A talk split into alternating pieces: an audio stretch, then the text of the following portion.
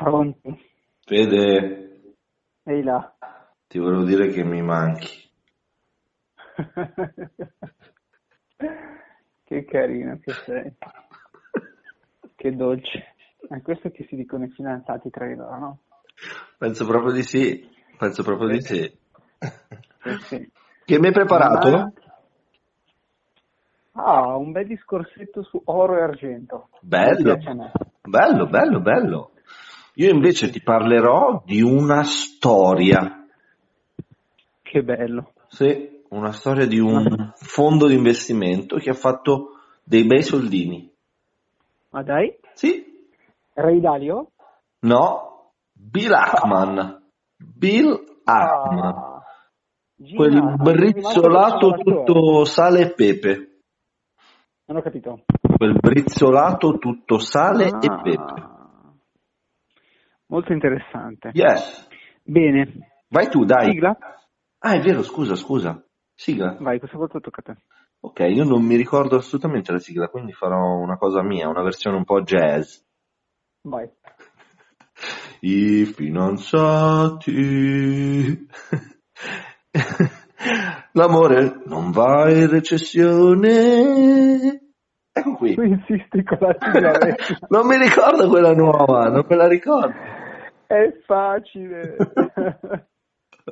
è facile, Ludo. È due amici, quattro Ah, chiacchiere vero. sull'economia. Ma come fa a essere facile? Sono quattro numeri, due amici, quattro chiacchiere. Io non mi ricordo. Mamma mia.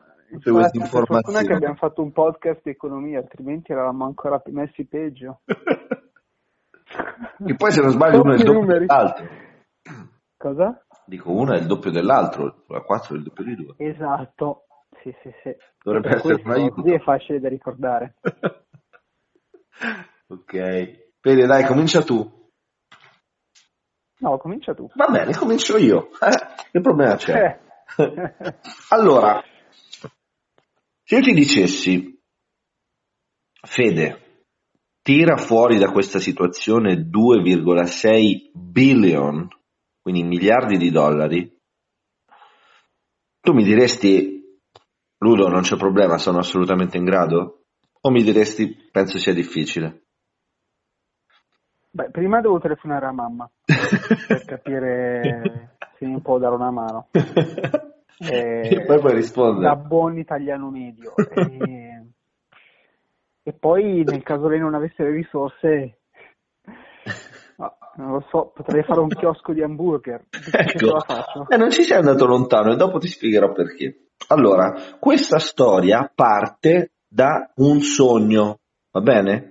Un sogno. Cioè noi abbiamo... Come sempre le più belle storie. Esatto, ma un sogno che in realtà è un incubo perché lui si sveglia una mattina dopo aver avuto un incubo, stiamo parlando di Bill Ackman, fondatore del fondo di investimento eh, che si chiama Pershing Square eh, di New York. Lui si sveglia a, ehm, verso la fine di febbraio che ha avuto questo incubo sul coronavirus e dice qua l'economia americana va in shit, ok?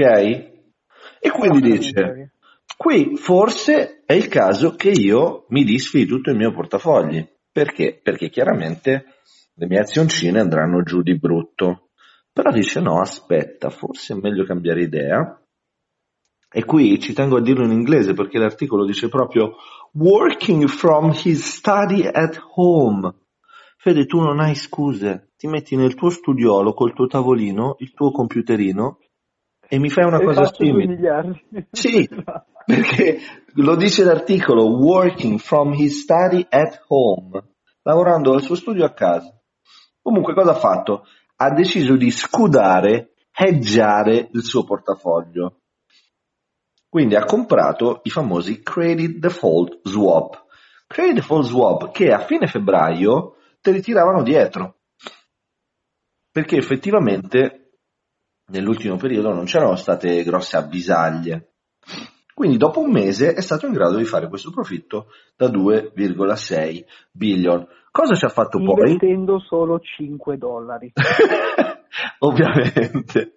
No, ecco, questo è importante dirlo. Ha fatto una grande leva, però adesso spiegherò meglio. Però l'unica cosa che voglio dire è che lui con questi soldi che, che ha guadagnato da questa operazione in credit default swap, che sono dei, dei, delle azioni, dei titoli che ti consentono di eh, tutelarti dal rischio che le azioni delle società che tu hai non paghino. Questo... Sono dei derivati, Ludo. sì, sono dei derivati. Ma sono dei derivati. Sì, sì, sono dei derivati. sono dei derivati che ti consentono appunto di eh, tutelarti nel caso in cui bravo. l'andamento dell'indice eh, vada male. Comunque, lui quanto ha investito esattamente? Lui ha investito circa 10 volte il valore del suo portafogli, quindi stiamo parlando di 71 miliardi di dollari. 71 miliardi? Sì, billions. Ne ha investiti 71 per farne due? Sì, sì, lui ha fatto leva a 71 e ha dovuto pagare in, uh, appunto, ha comprato questi corporate debt per, e quanto gli è costato questo investimento? Questo investimento gli è costato 27 milioni in premiums, in premi assicurativi. Ho capito. Un altro esempio di questo tipo di strategia, diciamo, chiamiamola in controtendenza, ti ricordi, ne abbiamo già parlato, è quella del cosiddetto Big Short, che però in quel caso scommise sul collasso del mercato immobiliare. Ora, chi gli ha consentito di effettuare questa operazione? Le grandi banche d'affari, quindi Citi, Goldman Sachs e Bank of America. Quindi andiamo a ricapitolare cosa è successo. Lui a inizio febbraio ha comprato a pochissimo i credit default swap. A inizio marzo quindi nel giro di una o due settimane il valore dei credit default swap era quadruplicato. Quindi noi arriviamo al 13 marzo, per farti capire poi come può essere la tua vita tra qualche settimana, quando comincerai a fare i tuoi piccoli investimenti, lui aveva comprato, eh, aveva cominciato a vendere questi titoli, ma considera che lo Standard Poor's 500 Index stava salendo del 10%, invece il valore del suo fondo di investimento aveva avuto un down, perché era pieno di, di titoli azionari, aveva avuto un down di circa 800 milioni.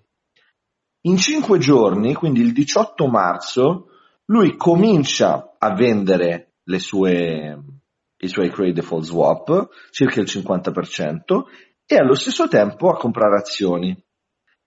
Si reca in televisione e comincia a implorare lo Stato a, eh, di chiudere per salvare eh, le vite delle persone. Allo stesso tempo però compra le azioni e noi capiamo perché, perché nel momento in cui tu eh, ti sei scudato, anzi vuoi che salga il prezzo degli scudi, perché tu stai vendendo scudi, allora chiedi di ehm, mantenere l'economia americana bloccata, perché così c'è più bisogno di scudi, tu vendi scudi e allo stesso tempo con i soldi che fai dalla vendita degli scudi, tu compri le azioni.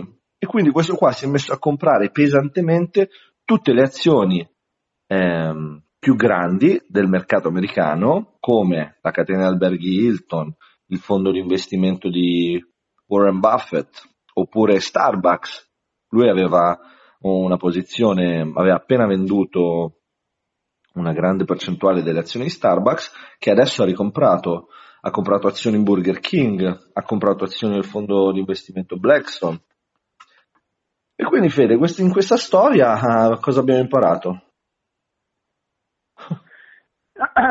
che se sai quello che stai facendo il mondo è pieno di opportunità. Il mondo è pieno di opportunità, bravo, mi piace, mi piace.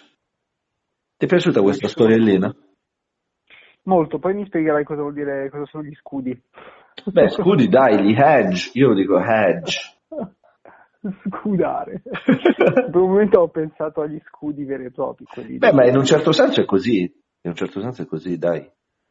Eh certo. Come certo i cavalieri. Esatto, è come i cavalieri moderni, i cavalieri dei mercati finanziari. Esatto. Scudati. Scudati. Armati e scudati. Ma sai, io devo parlare a casalinga di Voghera. Eh, lei mi deve capire. Adesso sarà pieno di casalinghi di Voghera che vanno in giro a dire scuda, scudo. Scusi, che ha uno scudo? Un po' scudarmi in questo momento. Esatto. Mi scudi, mi scudi. Mi scudi. Ho capito. Bene Ludo, bravo, bella storia. Grazie. Bravo. Grazie. Quindi mh, anche noi abbiamo la responsabilità di non stare a guardare il mercato che fa le- No. i suoi movimenti, No. ma come un surfer Sì, cavalca le onde del mare, sì, noi dobbiamo cavalcare le oscillazioni del mercato, eh, direi di sì. perché volatilità uguale opportunità. Sì, ma aspetta, scusa, perché durante la mia fase di ricerca sono andato a vedermi il profilo Twitter di John, Paul, di John Paulson e tu dirai, ma chi è John Paulson? John Paulson era quello che aveva giusto appunto scommesso eh, contro la- il collasso del mercato immobiliare del 2008-2009 americano. E lui ha messo questo tweet, poi in realtà non sono sicuro se è proprio lui. Comunque dice che se tu da questa quarantena non esci con una nuova skill, non è che ti è mancato tempo, ma ti è mancata disciplina, Fede. Eh sì, Eh, cosa ti devo dire? Eh, cosa ti devo è dire? dura. È dura, dai. Vai. Allora, Ludo, Sì, oggi parliamo, come ti dicevo, di oro e argento, sì, ok? Mm, in particolare di oro, sì. mm, perché come tu credo sappia, Mhm. ok, l'oro è considerato un bene rifugio, Sì, per cui quando i mercati azionari in particolare crollano, eh, gli investitori di solito cercano riparo dalle oscillazioni ribassiste in un bene rifugio che di solito è considerato appunto essere l'oro. sì. Ehm, qual è il problema? Co- cosa- che cosa è accaduto in concomitanza di questi ribassi, per esempio degli indici americani, l'S&P, il Dow Jones, il Nasdaq, che sono crollati del 30-40% in poche settimane? A sorpresa di tutti, a sorpresa di tutti, l'oro e l'argento sono a loro volta crollati. Oh, no way, Per farti, no un, way. Per farti un esempio, io sono qua davanti alla chart dell'oro, dal 10 marzo, dal 9 marzo al, figurati, eh, in una settimana vera e propria, per cui dal 15 anche al 20 marzo, l'oro è crollato del 15%.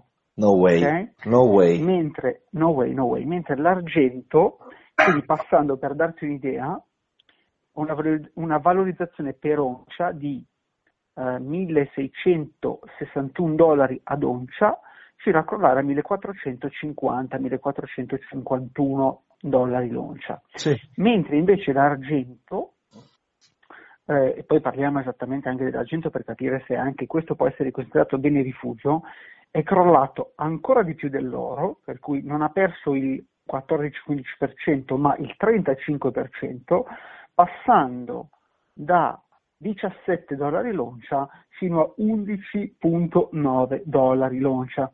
Ok, quindi eh, gli investitori sono rimasti molto stupiti perché ho detto come eh, l'oro dovrebbe essere, l'oro e l'argento dovrebbero essere non correlati, quindi inversamente correlati ai mercati finanziari, invece anche loro sono crollati. Come mai? Quindi Come mai? Ho, fatto, ho fatto un po' di ricerca per capire questa cosa qui. E mi sono imbattuto in questo, in questo articolo che spiega la correlazione tra i crolli dello stock market e l'andamento dell'oro e l'argento. E mh, cosa ci racconta questo articolo? Ci racconta innanzitutto che effettivamente c'è una correlazione inversa tra le quotazioni dell'oro e le quotazioni dell'S&P 500. Per cui, per esempio, durante le ultime tre crisi finanziarie dove l'S&P, per esempio, ha perso da marzo del 2000 a ottobre del 2002 il 49%, Sì. l'oro nello stesso periodo ha guadagnato il 12.4%. Sì. Dall'ottobre del 2007 al marzo del 2009, l'ultima crisi, quella dei, dei mutui subprime, l'S&P ha perso il 56.8%, mentre l'oro ha guadagnato il 25.5%. Invece nel 2011, eh, da maggio 2011 a ottobre 2011, l'S&P ha perso il 19%, l'oro ha guadagnato il 9.4%, quindi effettivamente c'è una correlazione inversa. Okay? Quindi quando scende lo stock market, l'oro sale. Lo stesso non vale per l'argento. Okay? Nelle ultime tre crisi l'argento ha perso, nella prima il meno 14, la seconda è stato positivo dell'1.1 e nella terza il meno 19. Okay? Quindi ha comunque perso punti percentuali di meno rispetto all'indice azionario, ma comunque ha perso. Quindi mentre l'oro è inversamente correlato, l'argento non lo è.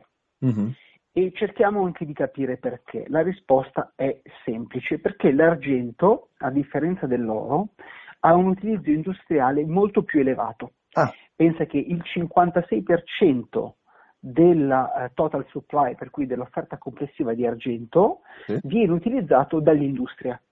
Mm? Questo cosa vuol dire? Che quando c'è una crisi economica, l'industria logicamente soffre e quindi c'è anche meno domanda di argento. Va bene. Okay? Sì. E quindi il prezzo dell'argento scende. Sì. Quindi l'argento non è considerato un bene rifugio dagli investitori e scende come scende l'SP perché il 56% è utilizzato eh, dall'industria. Quindi quando l'industria soffre, soffre anche l'argento. Okay? Sì. Però la domanda a cui volevo rispondere era come mai sta crollando l'oro e eh. l'argento, quando sembra, dai, soprattutto l'oro, quando sembra dai dati che ti ho letto che la performance dell'oro sia positiva. Questo perché succede sempre o nella maggior parte dei casi che quando c'è l'inizio del crollo, anche l'oro crolla inizialmente insieme all'S&P. Ok? Quindi per cui anche all'inizio? Solo all'inizio, quindi anche nel 2007 e anche nel 2011 e anche nel 2000 l'oro ha perso inizialmente punti percentuali insieme all'S&P e poi ha recuperato, concludendo la fine del, del, del, periodo di crisi con dei rendimenti altamente positivi. Quindi è normalissimo che inizialmente l'oro crolli, e poi recupera. Ma Tanto come lo giustifichi però, scusa, vuol dire qualcuno sta vendendo oro? Ah, okay. Bravo, te lo spiego. Allora, per esempio l'oro, ti stupirà sapere che come ti dicevo prima che ha perso all'incirca il 13-14%, ha già recuperato tutto. Ah. Quindi è già tornato a 1675 dollari l'oncia, quindi ha già interamente recuperato quello che ha stornato a inizio marzo. Sì. Okay? Quindi tutto confermato. E lo stesso vale per l'argento, per cui l'argento ha già recuperato tutto, o quasi tutto. E questo perché? Che cosa succede? Che inizialmente, quando parte la crisi, uh, ci sono due tipi di investitori, quelli che hanno bisogno di cash per pagare le spese primarie. Ok? okay? Molto semplicemente. Bisogno, ci, ci sono investitori che hanno bisogno di soldi per pagare l'affitto, per pagare le bollette, per pagare le spese essenziali. Sì, okay? sì. Questi investitori ad inizio crisi vendono. Bruciano le okay? loro riserve. Brucia, bruci, vendono quello che hanno investito in oro e argento per liquidare, per poter far fronte alle spese primarie.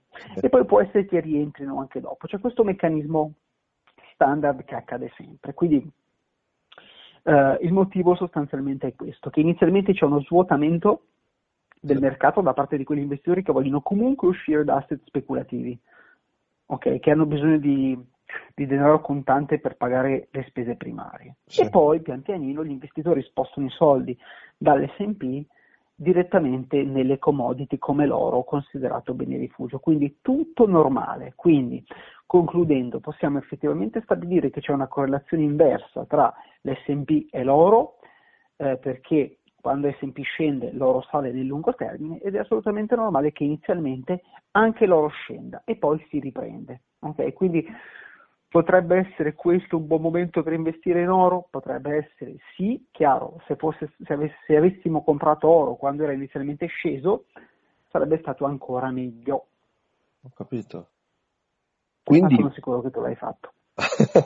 questo è ovvio, ma tu mi stai dicendo che comprare oro adesso è un buon investimento da un punto di vista degli scenari, del ripetersi degli scenari. Eh, sì, sì, se considerassimo la storia come un'indicazione di quello che accadrà in futuro, sì. E mi, Assolutamente sì. mi puoi anche specificare meglio il lasso temporale? Cioè in che fase siamo? Siamo proprio Ah, beh, sulla guarda, cresta mi sembra- dell'onda che si sta per infrangere sul bagnasciuga? guarda, le crisi durano, eh, dipende, però secondo me questa crisi durerà almeno 24 mesi. Come 24 Almeno. mesi, Fede? Sono due Almeno anni, due anni, 24 sì. mesi. Eh, lo so, Ludo, però così è. Cioè, eh, chi pensa che eh, tra tre mesi torneremo alla normalità, mh, secondo me Non ha capito una mazza. No, dico che non ha capito una mazza, però è impossibile una cosa del genere. Ma la partita di calcetto la posso fare?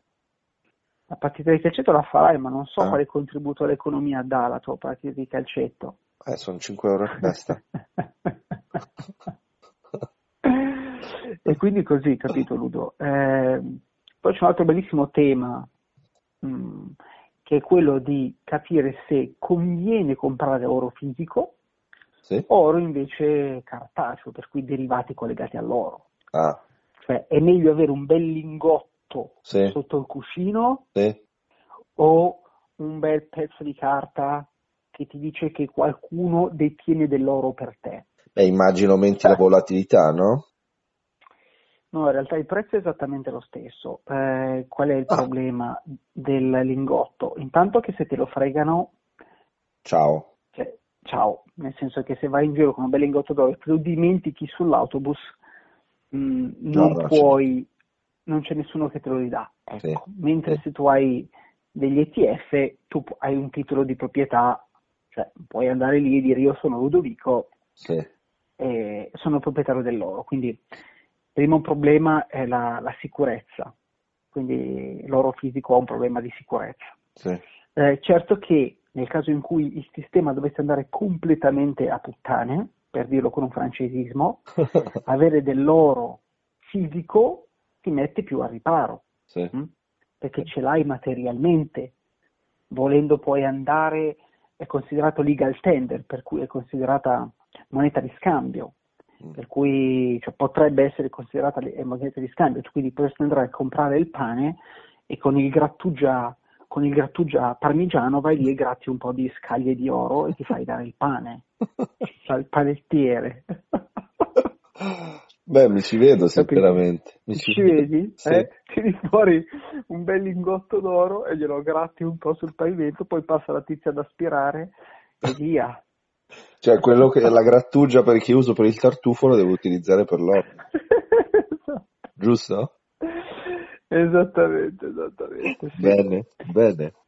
E tu sarai stupito, ti do un'altra cosa simpatica, tu sarai stupito di sapere quanto costa l'oro, cioè tu dici Ah, quanto costa? 1600 a 1676 dollari l'oncia, ma tu sai quant'è un'oncia d'oro? Un'oncia, beh, io conosco il, il valore del fumo, credo che un'oncia sia qualche grammo, no? Allora, l'oncia equivale a 31.1 grammi, Mm. Pensavo meno, pensavo un po' meno. cioè quindi tu spendi 31 grammi, tu spendi 1600 dollari, che è una cifra che guadagni, vabbè, tu la guadagni in due ore, tre ore. Ah, anche meno, anche meno. Anche meno, anche meno. E ti danno indietro un pistolino d'oro, un pezzettino piccolo che potresti, non so, ti potrebbe cadere inavvertitamente nel lavandino. Ecco. Quindi un lingotto è qualche migliaio di dollari. Ah, adesso un lingotto, poi ci sono diversi tipi di lingotti. Uh, però l'altra volta mi informavo per fare un acquisto, 12 kg d'oro sono simpatici 500 mila dollari. Ah. Ecco, per cui se hai 500 mila dollari che ti ballano, secondo me potresti comprare un bel lingotto d'oro da 12 kg e mezzo. Ho capito. Io mi ricordo qualche tempo fa comprai per Natale a mio padre un lingotto finto di plastica da Tiger. credo che hai fatto un affare. credo. È stato un bel acquisto, perché ce l'ha lì ancora sulla scrivania. Ah sì? Sì. Fantastico. Ma siccome se lo dipingi di giallo fosforescente qualcuno potrebbe cascare. No, ma guarda che è già perfetto. È eh. gialladissimo. Sì, sì, sì, è già molto verosimile. Molto giallo. Sì, interessa? Potresti provare a fare 200.000. una truffa. Dovresti tagliarlo, lo riempi di sassi, di ghiaia. No, ma è già pesante, eh? È già, Ah, è già pesante. pesante. È già pesante, sì, sì, sì. Eh, ma allora fai una bella truffa. Un bel carrellino di lingotti. Sì, Poi c'era quel film, no? Su, sull'oro, cioè scusa, su quella rapina ehm, della banca, non so se ti ricordi, dove loro entrano, però non posso Ah. svelare il finale. Comunque un film Ah. di eh, eh, quel regista, quell'americano di di New York, tifoso dei New York Knicks. Vabbè, eh, no, no, niente. niente. niente. Va bene, Fede.